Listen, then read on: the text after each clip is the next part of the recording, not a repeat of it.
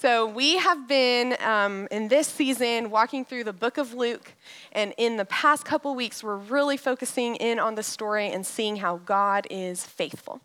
So we're going to be in Luke chapter 9, verses 21 through 25 today, and we are going to see in this section how God is a faithful leader.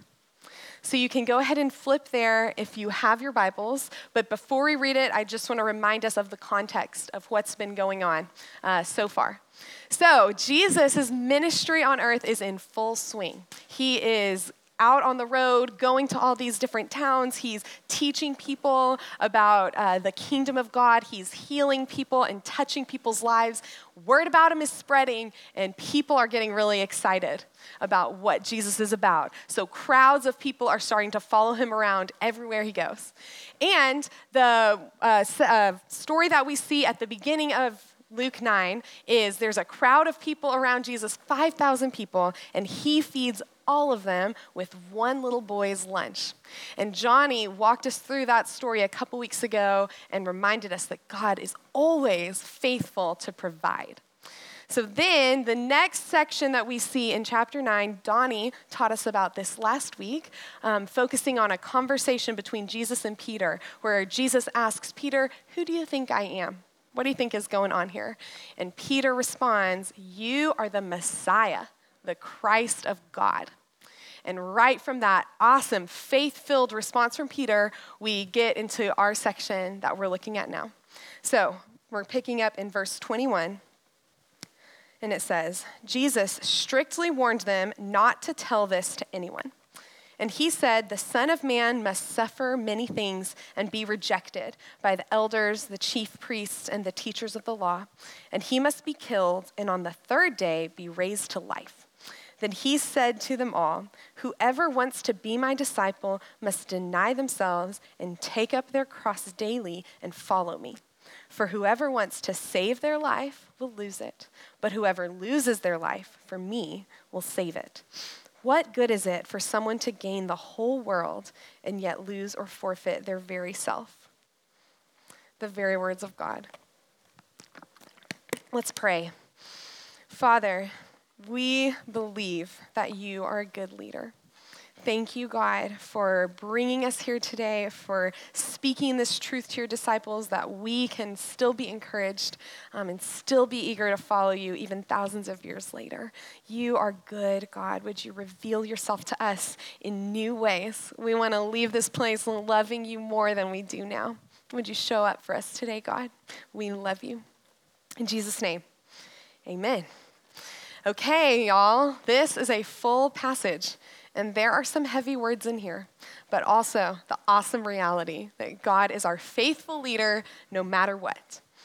So let's start at the beginning of our section. Remember, Peter has just confessed, "Jesus, you are the Christ of God, the Messiah, the one who is sent to save the world." Last week, Donnie did an awesome job breaking down how throughout the Bible, God has been prophesying and promising that Jesus is coming. So if you aren't familiar with that, of how the whole Bible is full of promises talking about Jesus, you should listen to that podcast from last week. It's really helpful. So over and over, God is saying to Israel, your king is coming, your savior is coming. And you have to wonder, did every generation of Israelites just hope, "Oh, I hope it's coming soon. Like, I believe it's happening in my lifetime." I just wonder if all the little kids in Israel hearing this story and hearing these promises God has given them would just hope against hope that someday they're going to see this king. They're going to see this Messiah. So all of Jewish history is crescendoing in this moment when Peter is saying, "You're it, you're here." And not only is he just alive at the same time as Jesus, he's in his inner circle. Like, this has got to be a dream come true. Such a powerful moment for Peter. But then the way Jesus reacts has got to be not what he was expecting Jesus to say. Let's look at it again. He says that Jesus is the Christ, the Messiah, and Jesus warned them not to tell this to anyone. And then he said, "The Son of Man must suffer many things, be rejected by the elders, the chief priests, and the teachers of the law, and he must be killed, and on the third day be raised to life." Yikes. That is not the response I think Peter was hoping for. This conversation is recorded in 3 of the 4 Gospels, so it's also in Matthew and in Mark as well as Luke. And every time it's told, it's the first time that Jesus is revealing to his disciples what the Messiah was here to do. It's kind of the first time that he's letting them in on, I'm here, I'm the Son of God, but my role is to suffer and die. This has to come as a shock to Peter because things are going really well. I mean, the word about Jesus is spreading and thousands of people are getting excited and Jesus is doing amazing things. I'm thinking that Peter is expecting, you know what, soon here we're going to head to Jerusalem and Jesus is going to take over as the king and Israel is going to be back on top. You know, after some really hard years in their nation's history, Peter's getting like amped for this. But Jesus, instead, he just demolishes those expectations and said, no, I'm here to suffer and die. I read a commentator that said, for an analogy, we can imagine what if there is a presidential candidate who's on the road, campaigning, giving speeches, and momentum for his party is building, and then at the end of his campaign, he makes this speech, and he's like, yeah, I'm headed to Washington, D.C., but I'm not going to get elected. I'm actually going to get arrested and given the death sentence. That would not happen. Like, can you see that guy's campaign manager being like, dude, can't say stuff like that. Our public image, you know? And actually, that's how Peter responds to Jesus in Matthew and Mark's version of the story. But why? Like, after all of this and this waiting and anticipation for the Messiah, why is he about to die? To understand the answer to this question, we have to go all the way back to the Garden of Eden in Genesis. We're actually going to put a picture up on the screen. This is just one artist's imagination of what paradise was like at the very beginning. I love to have a visual. But almost every week in Antioch Kids, we talk about Genesis and we talk about what Jesus did for us because it puts the whole Bible into perspective. It's the key. It's the whole story of the whole Bible and everything makes sense. It's so important for our kids to get this. So you may have heard this before, but I would encourage you, think back. Become a 5-year-old or a 6-year-old again, and just imagine we're in the chapel together, and just like we're doing every week, we're talking about who God is, because he is a wildly creative, generous, loving, and wise Father. He created everything you can see out of the overflow of his love for Jesus, and he is the good and rightful king, the perfect leader over the creation that he made. And as Adam and Eve, the first people, are trusting God and obeying him and treasuring him, they are released in the Garden of Eden into the best life imaginable, which is intimate friendship with their good Father and living this purposeful life of cultivating the earth that he gave to them. So what's the disconnect between that and now? God had given them one rule, one parameter to live by in this paradise. And he said, I gave you everything. Enjoy all of this, but just this one tree out of thousands, this one tree, just don't eat this fruit. Just trust me on this. And so what do Adam and Eve do? Our enemy comes and convinces Adam and Eve that God is holding out on them. And that actually they're missing out because this tree, the fruit of this tree is going to make them wise. It's going to be like God, and God is trying to hide something good from them. So Adam and Eve, they trust Satan instead of trusting God. And in that moment, they disobey and they eat that fruit, and fellowship is broken because God is perfect. He's holy.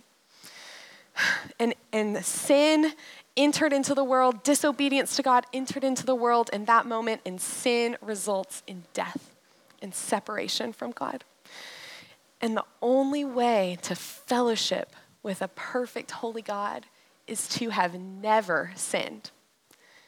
So think about your heart. Think about the people in your life. No one lives up to that standard. All of us have messed it up. All of us deserve death and separation from God. But God didn't create us for that. He created us for fellowship with him. He created us to enjoy him forever, and he was not giving up on us. Even though we were the ones that messed it up, he takes it upon himself, and he says, no, I'm going to fix this. And this is where Jesus comes into the story. God himself steps into this broken world, and he is gathering his disciples. He's like, this is so exciting. Fellowship's about to be back, and this is how I'm going to get it for you. He says, I'm going to offer you a gift where I'm going to live the perfect life that you should have lived. God, Jesus never sinned in his whole life. He is the only one who deserves eternal life and fellowship with the Father. But he says, I'm going to give you a gift, and it's the opportunity to switch with me. I'm going to take your sinful life and your punishment, which is death, and take that away from you and instead give you my perfect life and my reward that I earned, which is fellowship with the Father. And as Jesus walks into the cross and then ultimately raises to life again, fellowship is back. The plan God has been working on this whole time is finally unfolding. And even though the disciples are surprised, confused, like, Jesus, you're kind of being doom and gloom on our big moment right here. It's not doom and gloom. It's their ultimate joy. Are you guys pumped? Yeah, if you want to talk about God as our faithful leader, this is what he's been up to the whole time. The very day that Adam and Eve sinned, he says, I have a plan, and the whole Bible is him working this plan and getting us back to fellowship, and it culminated with Jesus, but he's still doing that today. He is still restoring people back into fellowship with him and forgiving their sins and welcoming us into eternal life, and we as his people are an extension of that purpose as we are making disciples. We are helping restore people into fellowship. It's what he's always been doing. That's the gospel. So, thank you, Jesus. You did it. But we don't live in the Garden of Eden anymore. And even though this is the most wonderful invitation that could be made to us to be back in fellowship with God, our world isn't the way God planned it to be anymore. And it is going to be difficult to follow Jesus in this life. So Jesus knows that, and he is going to help the disciples into this reality in the next section here. Okay, so Luke 9, verse 23.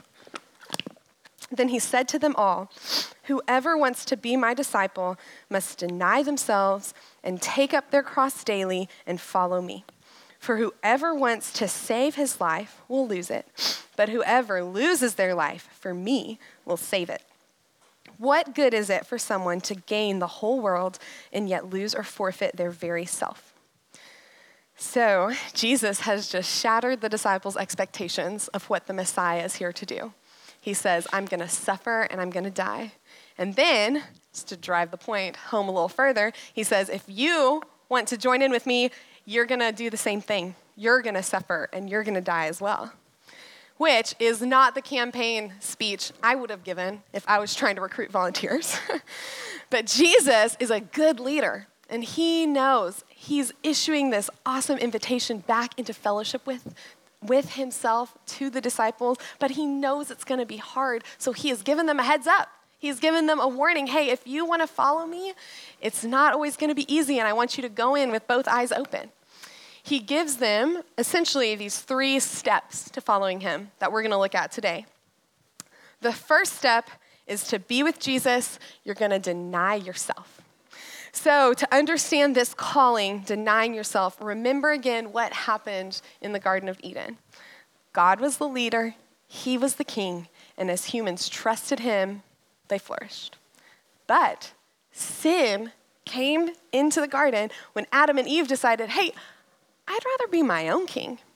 I see something else out there that I think is probably best for me, and I'd like to make my own decisions. So instead of trusting God, I'm going to take control of my own life and make this decision because I think this fruit looks pretty good, and I'd like to do that instead of what God told them to do.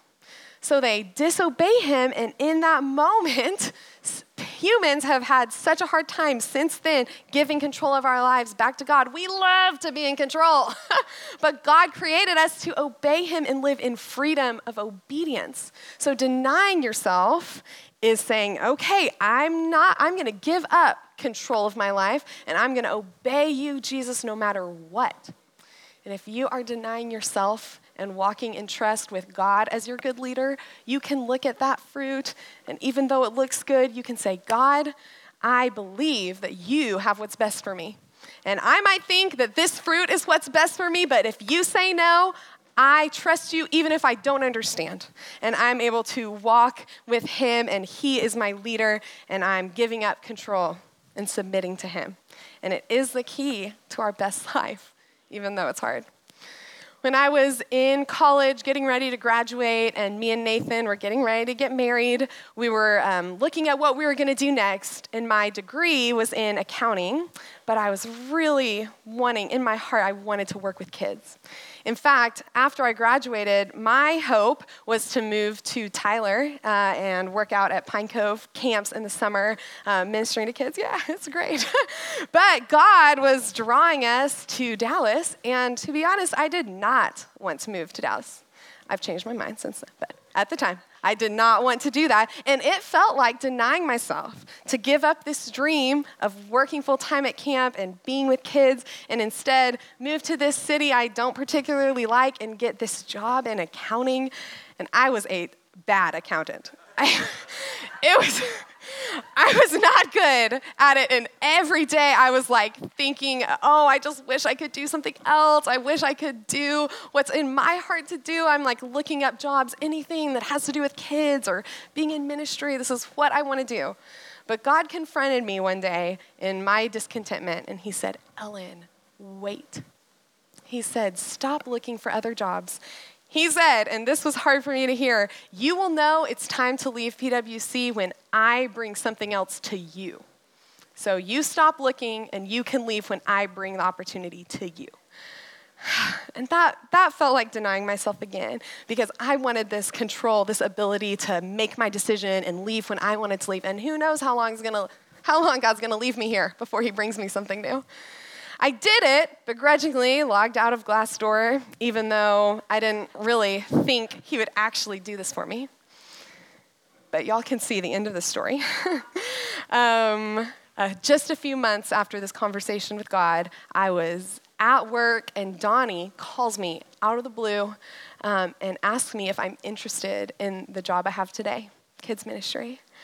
And I just still remember that phone call, like in the break room at PwC, like, yes, I'm interested. Thank you. Please, Lord. But I was just floored in that moment at the faithfulness of God as my leader. He knew what he was doing, even when I feel like he's forgotten me over here, an auditor. But do you remember me? God, no, seriously, that's what I was asking. And I just feel like, God, he gave me this calling, and he gave me this desire in my heart, and I can trust him with my giftings and with my desires, even when I don't feel like they're being used. He had a plan, and all through that story, at any time, I could have picked up control of my life and say, you know what, I'm done with this, I'm taking a new job, I'm figuring something out myself, and I would have missed what God had prepared for me here. I can't believe how good he is and how great this family has been for Nathan and I and the kids, the way we've gotten to love on them and grow with them, and the ways Jesus has just drawn us to ourselves here. I'm so glad that he is my leader, and he's always leading us into good things, whether we think so or not. Last point before we go on from this, Jesus also denied himself and trusted his Father. Look at what he prays in the Garden of Gethsemane right before he's about to die. Matthew 16:39. Going a little farther, he fell with his face to the ground and prayed, my Father, if it is possible, may this cup be taken from me. Cup referring to his death that's about to happen. Yet not as I will, but as you will. Jesus is such a good example. He is pouring out his heart to God, telling God what he wants, what he wishes would happen. But at the end of the day, he says, God, even though I might not want to do this, I trust you and I'm going to obey you. And guys, aren't we glad he did? His willingness to deny himself and follow Jesus is the reason we are all here.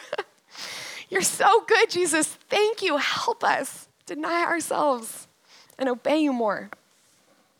Okay, next step after you've denied yourself is to pick up your cross daily.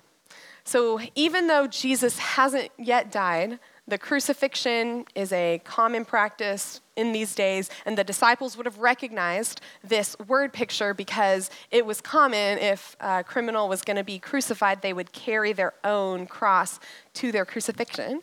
So it's a picture of finality.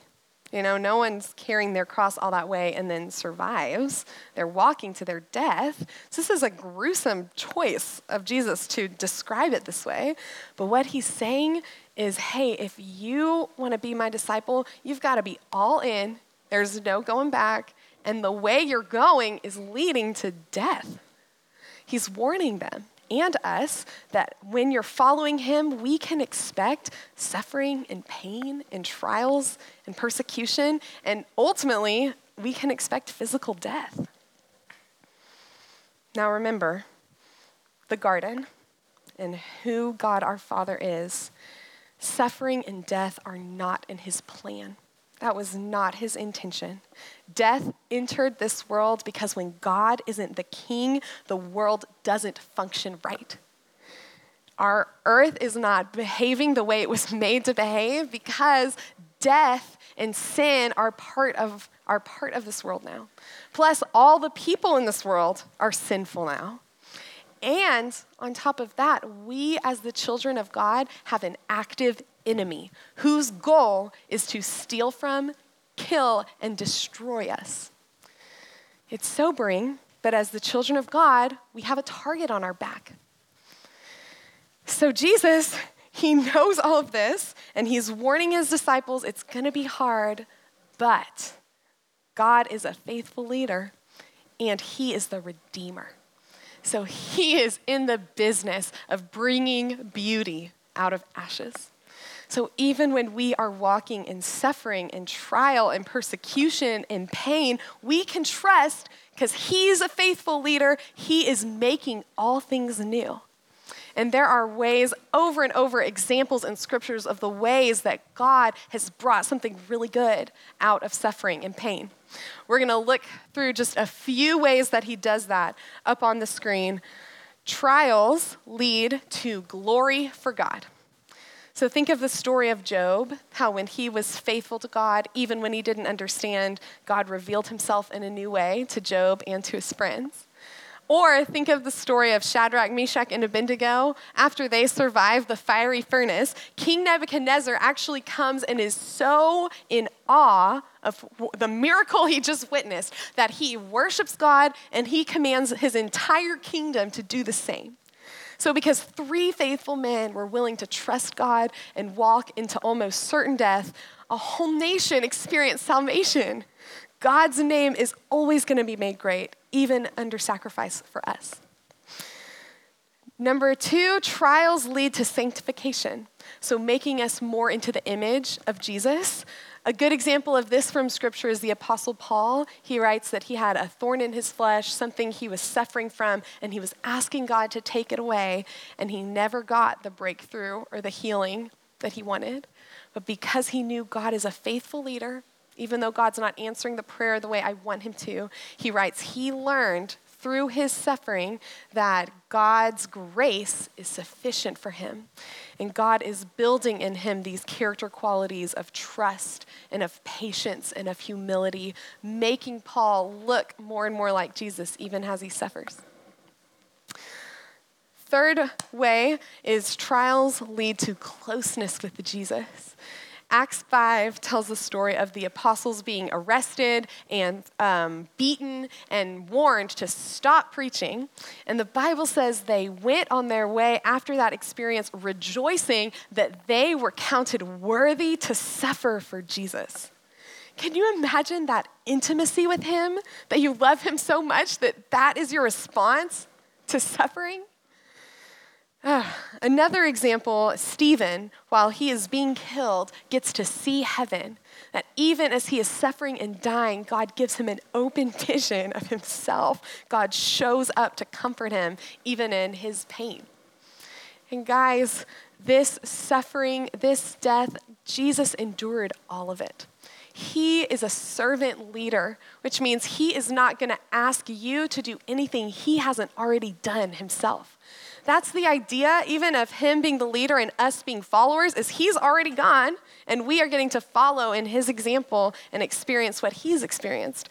Jesus isn't saying, yeah, it's really tough. Good luck down there. See you in heaven. He's with us, and he's done it before, and he'll be with us while we're experiencing suffering now. And the Bible makes this promise that we are going to get a new revelation of Jesus. We're going to get sweeter intimacy with him as we suffer and experience what he experienced. A final thing we're going to talk about is trials lead to life for other people. This is a big one. Our camp director's wife was this fiery woman, and she would just get right up to you and say, don't let the devil waste your pain. Your pain is yours to decide what to do with. So when you are in suffering and you're in a situation you wish you weren't in, you have a choice. I can turn inward and focus on myself or just focus on getting through it, or I can see this suffering as a potential gift for someone else. Let's look at 2 Corinthians 4, 7 through 12. It says, but we have this treasure in jars of clay to show that this all-surpassing power is from God and not from us. We are hard-pressed on every side, but not crushed, perplexed, but not in despair, persecuted, but not abandoned, struck down, but not destroyed. We always carry around in our body the death of Jesus, so that the life of Jesus may also be revealed in our bodies. For we who are alive are always being given over to death for Jesus' sake, so that his life may be revealed in our mortal body. So then, death is at work in us. This is the kicker, but life is at work in you. Following Jesus can lead to some real hardships, but if you purpose in this trial, in this suffering, that you are going to stay faithful, you're going to trust that God is leading you somewhere good, and you're not going to waste your pain, but instead you're going to share your story with other people and let other people in on what God's doing with your life. The Bible says it's going to be life to your community. They're going to be encouraged and strengthened and able to walk with Jesus closer because of your story and because of your pain. And look, death is at work in us, but life is at work in you. That's exactly what Jesus did. His suffering and his death that he is walking to, the Bible says, was for the joy set before him, which is us, our eternal life and our fellowship with him. So man, when we are just enjoying this, wow, this life that we are getting because of Jesus, it is our joy when we are walking through suffering and we are walking through trials to turn around and give that life to someone else. And man, if this can be your perspective on trials, that God is a good leader and he's going to be doing something good even though I'm not enjoying it, your questions when something bad happens to you can turn from blaming questions like, why God, why is this happening? To opportunity questions, which is, God, what are you up to? How are you redeeming this situation? How are you revealing yourself to me? What character qualities are you working on in me? Or who is going to get life out of this situation that feels to me like death? And your pain and your trials can be a part of something bigger than yourself, the purpose we all have, which is bringing people back into fellowship with Jesus. We're making disciples in our suffering. So, back to our 3 steps of discipleship. After you've denied yourself, you've been willing to pick up your cross, Jesus says, follow me. So for the disciples, that was very literal. Drop what you're doing and go with Jesus wherever he goes. For us today, this looks like practicing the way of Jesus together. So we're going to treat him as our example and as our model. And man, what Jesus said, we're going to say. And what Jesus did, we're going to do. What he cares about, we're going to care about. And we're going to treat him as our example and try to live the way he lived. And again, that fellowship with him, trusting him, following him, we're living that garden life. Where we're enjoying that fellowship with him and our purpose. We're living out our purpose fruitfully. After Jesus shows us how to follow him, verse 24 and 25 have a really important note. For whoever wants to save their life will lose it, but whoever loses their life for me will save it. What good is it for someone to gain the whole world and yet lose or forfeit their very self? Here we see that in the way of Jesus, death is not the final word on our existence. The physical death that all of our bodies will experience leads to eternal life with Jesus for our souls. Jesus is warning them, don't lose your perspective. Don't get so caught up in what happens to me and are my needs met and are things going the way I want them to go on this life that you lose sight of eternity. Even when following Jesus leads to our physical death, he is still a good leader because our King faced death for us and conquered death for us. So even when our physical bodies die, we are going to get to enjoy eternal life with him. Suffering on this earth is hard, but it's temporary. And we're confident in the fellowship with him we will enjoy forever. After death. He's still faithful, even to the very end. So, here we've seen that Jesus endured suffering and death to bring us into fellowship with him. And if we deny ourselves and submit to him, pick up our cross and follow him even to uncertainty and even to suffering and death, we will get to enjoy fellowship with him. We will see his goodness even in our pain, and we will ultimately spend eternity enjoying him. That's our hope. That's what we're living for. But before we close, I just want to address one challenge that you might have as you're working to live this out. When I was in college, I helped lead a Bible study for international students. And one year we had this group of girls who were visiting our college from Japan. And they had never heard of Jesus before. They had no concept for Christianity. So it was a joy to get to share with them the story of Jesus for the first time. And one night we're sitting together and we're talking about salvation and eternity. And one of the girls, her name is Sunny, she starts to really put together the dots and she's like, well, if Jesus is the only way to heaven, then I don't think any of my family members or ancestors who have died have gone to heaven because none of them knew Jesus. That's sobering reality. So I was just sitting with her in that moment, and she's thinking more about it, and she says, well, if my ancestors aren't in heaven, I don't think that I really want to go to heaven because I want to be with my family, be with my ancestors. Oh, and I just said, Sunny, I mean, if you go to heaven, Jesus is there, and you'll get to spend forever with God. And this moment marked me. She just looked at me, and she was like, well, why would I want to be with God? And I had nothing to say to her because in that moment I was putting together that if you don't know him, none of this makes any sense.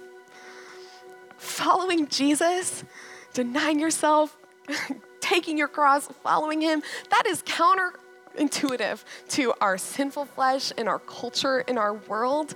And it's not worth it if you don't know who God is, like as a friend. You don't trust him.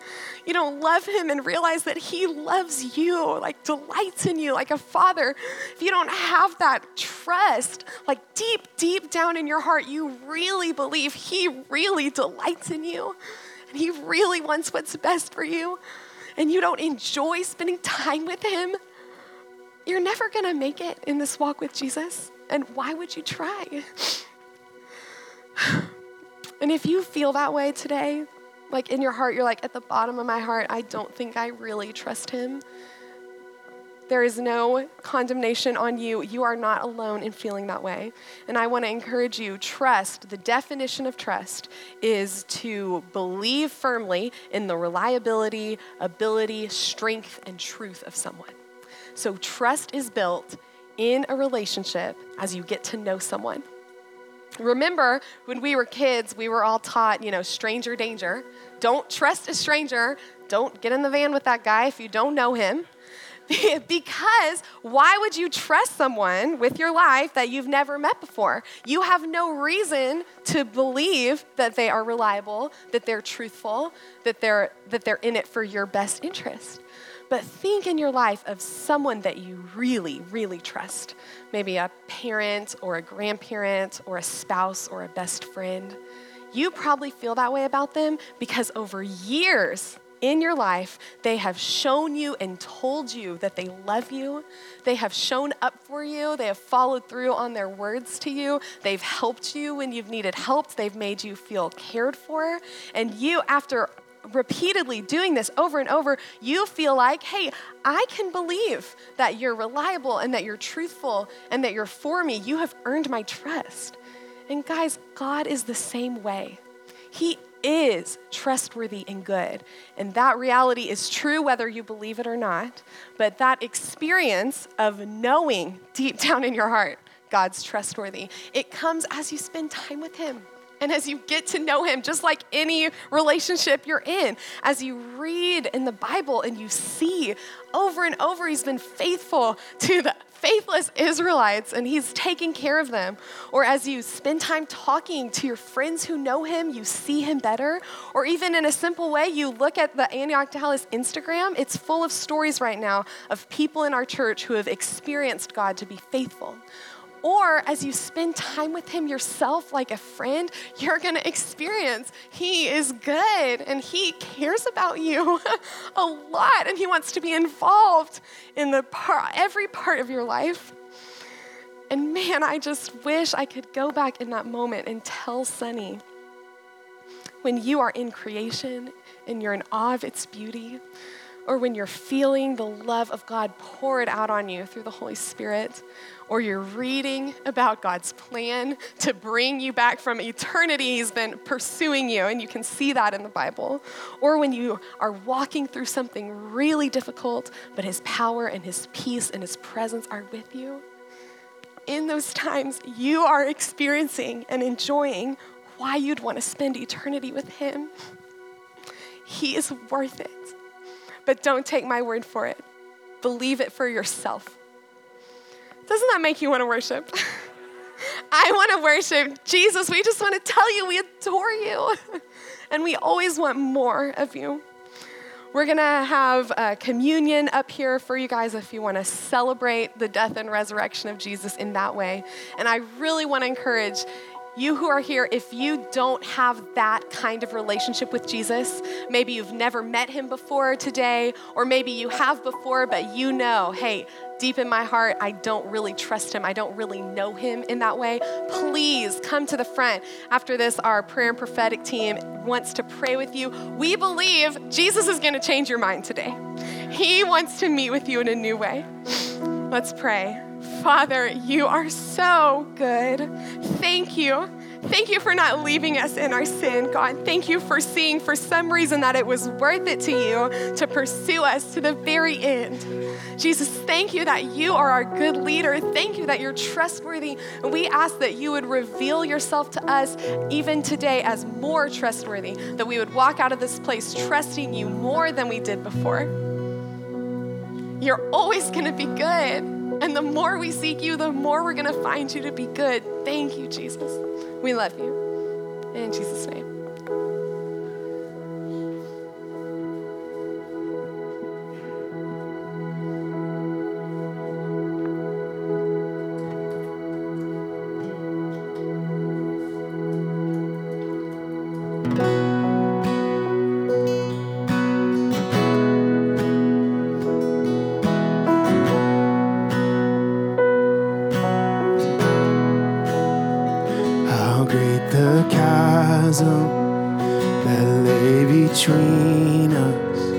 How high the mountain I could not climb. In desperation, I turned to heaven and spoke your name into the night. Then through the darkness, your loving kindness tore through the shadows of my soul. Is finished, the end is written, Jesus Christ, my living hope. Who could imagine so great a mercy? What heart could fathom such boundless grace? God of ages, step down from glory to where my sin and bear my shame. The cross is spoken, I am forgiven. The King of Kings calls me his own. Beautiful Savior, I'm yours forever, Jesus Christ, my living hope. Hallelujah, praise the one who set me free. Hallelujah, death has lost its grip on me. You have broken every chain, there's salvation in your name. Jesus Christ, my living hope. Hallelujah, praise the one who set me free. Hallelujah, death has lost its grip on me. You have broken every chain. There's salvation in your name, Jesus Christ, my